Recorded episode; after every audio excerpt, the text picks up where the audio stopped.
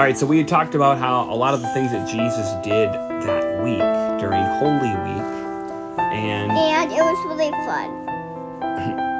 well, it wasn't that fun because he knew he was about to die, and the Jewish leaders were getting really mad at him. It was a cool story. That's why I said fun. Oh, okay, sure.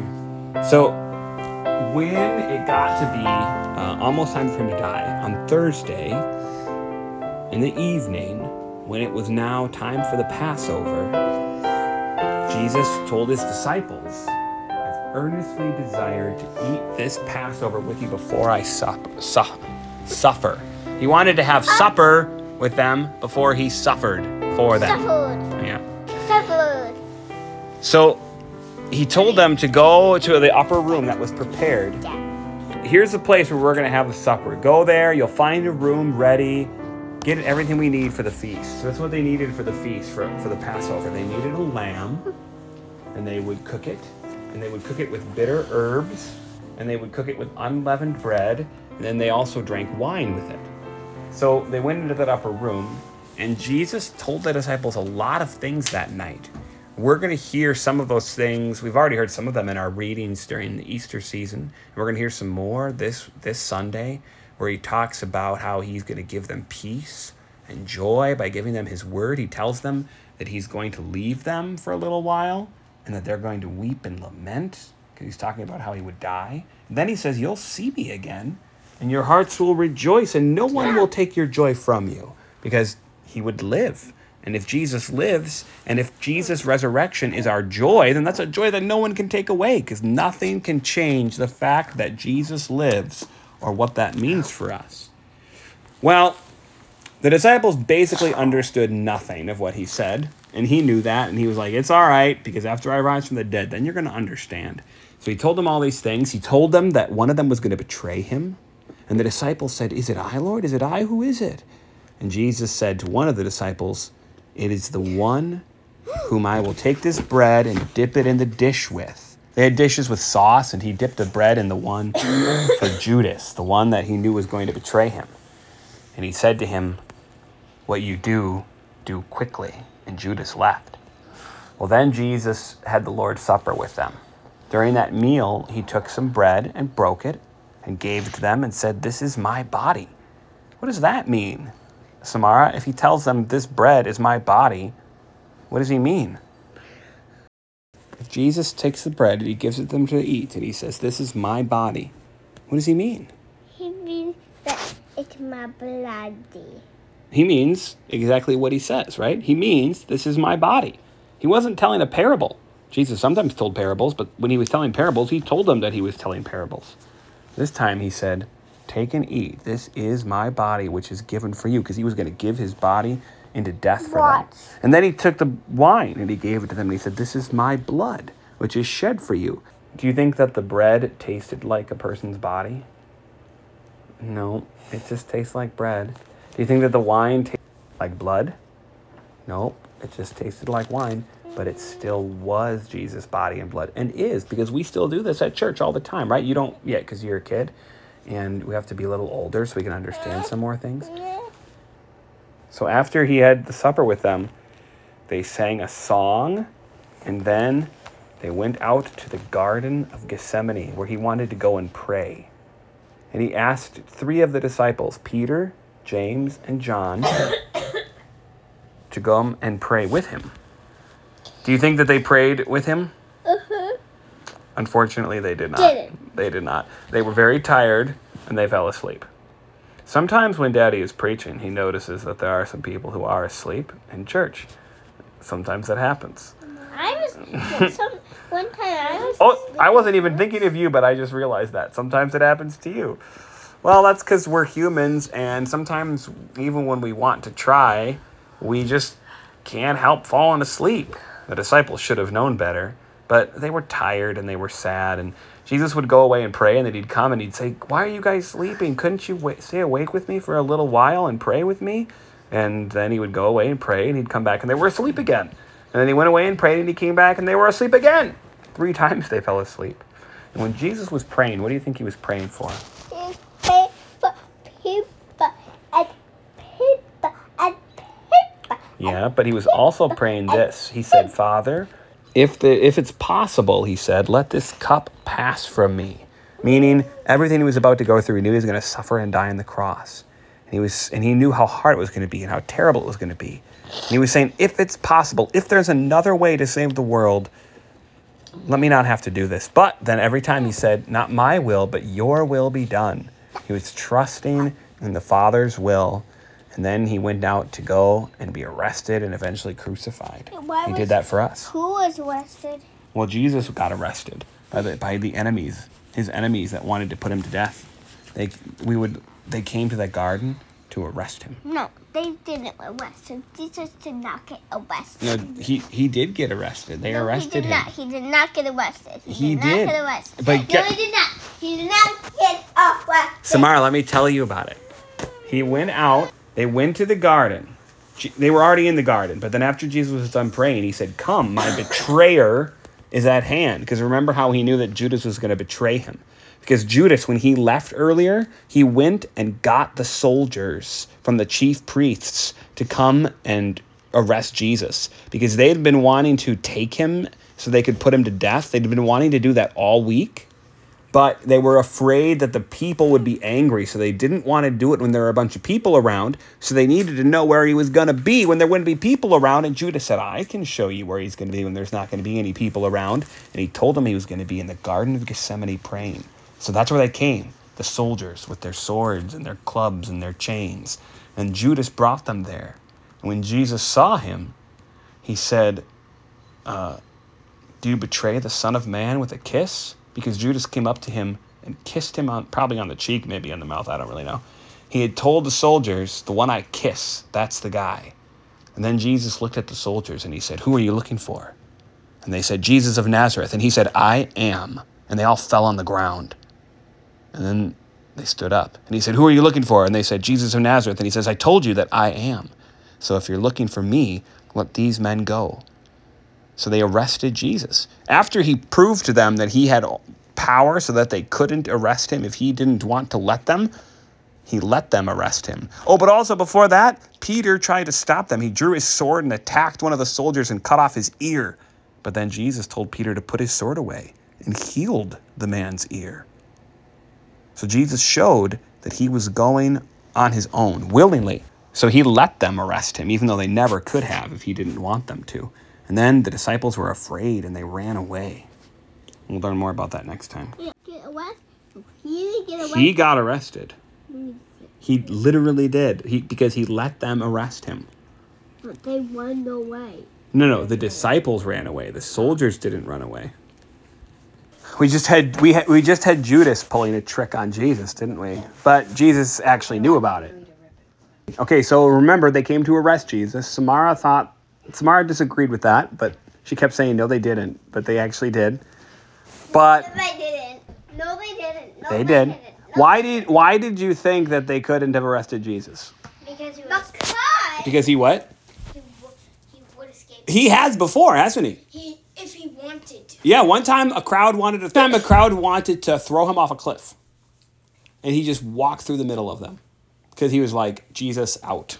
This isn't Jesus' time to die. Peace. Yeah. He just walked right through. BRB. How did Jesus show them that they could not take him if he didn't want them to? Um, like he could disappear. Well, no, what did he do before they arrested him, after Judas betrayed him? What did he do that showed them that he was going on his own? He was going willingly, that they couldn't do it to him if he didn't want them to? he healed the. That's one thing he did. When Peter cut off Malchus's ear, Jesus healed the ear, right? He did not go he didn't, um, the, um, the Jewish leaders saw when they tried to kill Jesus the other times. So he, um, and then he was, and he was like on, and then, but this time he's like, Yeah, and this time also, he asked them, Who are you looking for? yeah, yeah. He did not go to jail. That, that was one of the things I was going. Right. So he said, Who are you looking for? And what did they say? Jesus, son of Nazareth. Jesus of Nazareth, meaning from Nazareth. That's the town he grew up in. And then what did he say? I am. I I am. And what then happened? Then they like They all fell over. And then the next time he let them take him, right? All right, so after they took him, they arrested him, they put chains on him, and they took him away to the chief priests, and they had a trial. And it was an illegal trial. And they had people, an illegal, an illegal trial means like, okay, a trial is when some body of government that has the authority to judge certain cases holds a trial. When they hold a trial where there's like a supposed to be like a judge and there's supposed to be like people who are accusing the person and then he's supposed to have a chance to defend himself, the trials have to follow laws.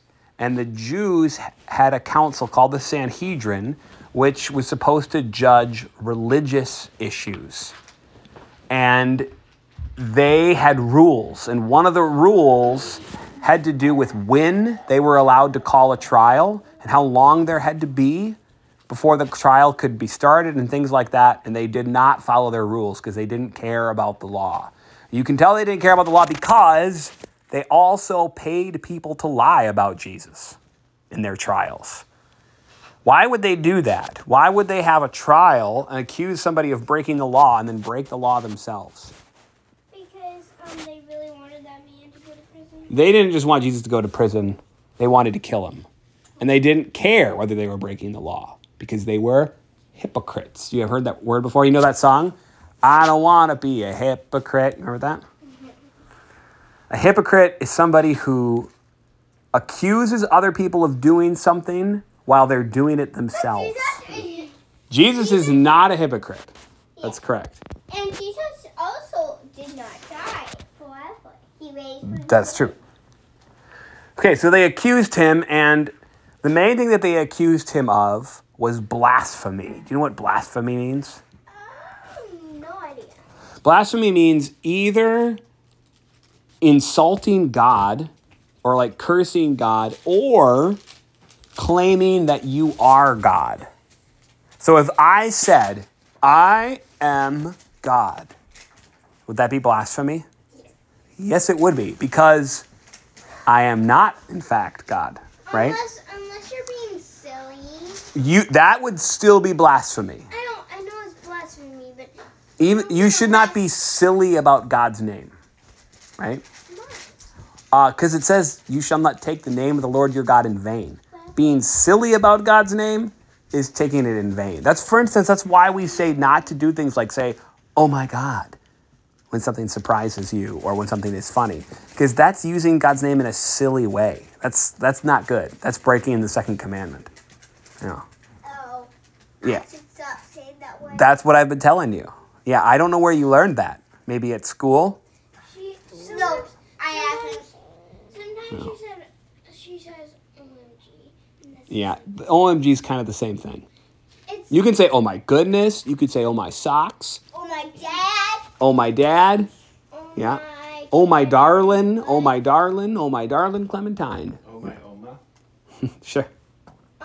But don't don't use God's name in a silly or oh, pointless way. She is. My grandma did not see it all.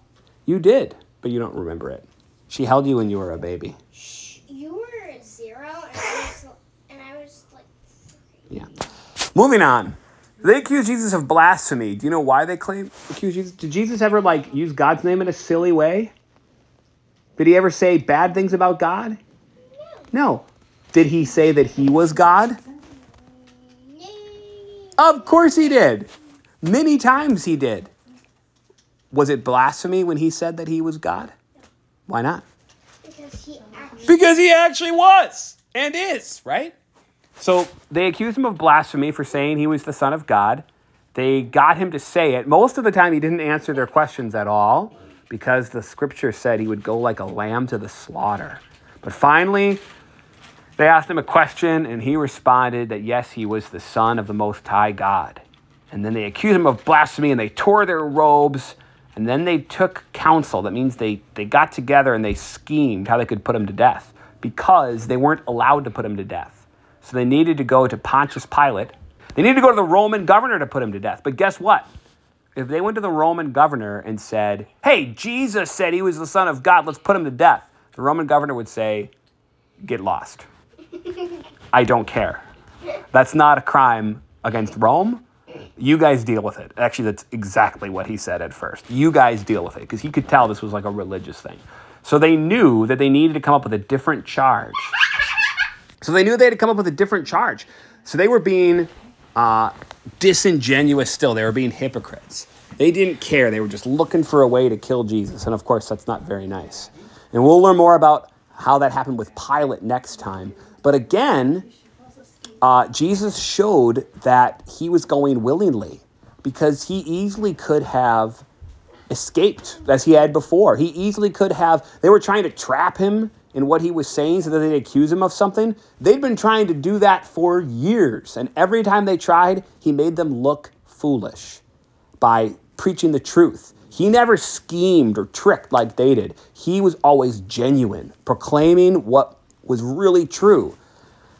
And he was so, he knew God's word so well, and he was so wise that he could do that while escaping from the traps they set for him and showing them how they were wrong.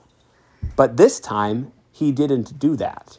This time, he was silent while they accused him and then intentionally said just what they wanted him to say, because it was also true, knowing that it would mean that they would condemn him to death. Why did he do that, Samara? Why did he let them condemn him? Um, because he, we, he was going to wake from the dead and save us. That's right. He wanted to go die on the cross for us and then rise from the dead. Here's another question. The, pe- the pe- person who was judging him was the high priest. Do you know what the high priest did in the Old Testament? Well, one of the things they would do is they would take the sacrifice and bring it into the temple. Now, any of the priests could do that. They could take sacrifice and go into the temple. But the high priest especially brought a special sacrifice into the temple and went into the Holy of Holies on the Day of Atonement to make atonement for the people. Do you know what atonement is? Means when you are at one. At one, put them together and you get atone. So when two people were separated and then they're brought together, that's atonement. So they would make atonement. They would take two goats, they would speak the sins of the people over one and send it away into the wilderness. Then they would sacrifice the other one for the sins of the people, and the high priest would bring its blood into the Holy of Holies to make atonement before God. Jesus was being judged by the high priest, but he was actually the true high priest. And what sacrifice did Jesus bring to make atonement? His self, himself. He sacrificed himself on the cross and then rose from the dead and went to the Father. And by going to the Father with his own blood, he was going into the true Holy of Holies. And that means that we can go there too. It means we can pray to God as our Father and one day go to heaven with him. Is what? The Holy of Holies is, yeah, heaven, being with God. The Holy of Holies in the temple was a room that was a symbol of being in God's presence. And in a way, you're the Holy of Holies because God lives in your heart. What? You're completely holy because your sins are forgiven.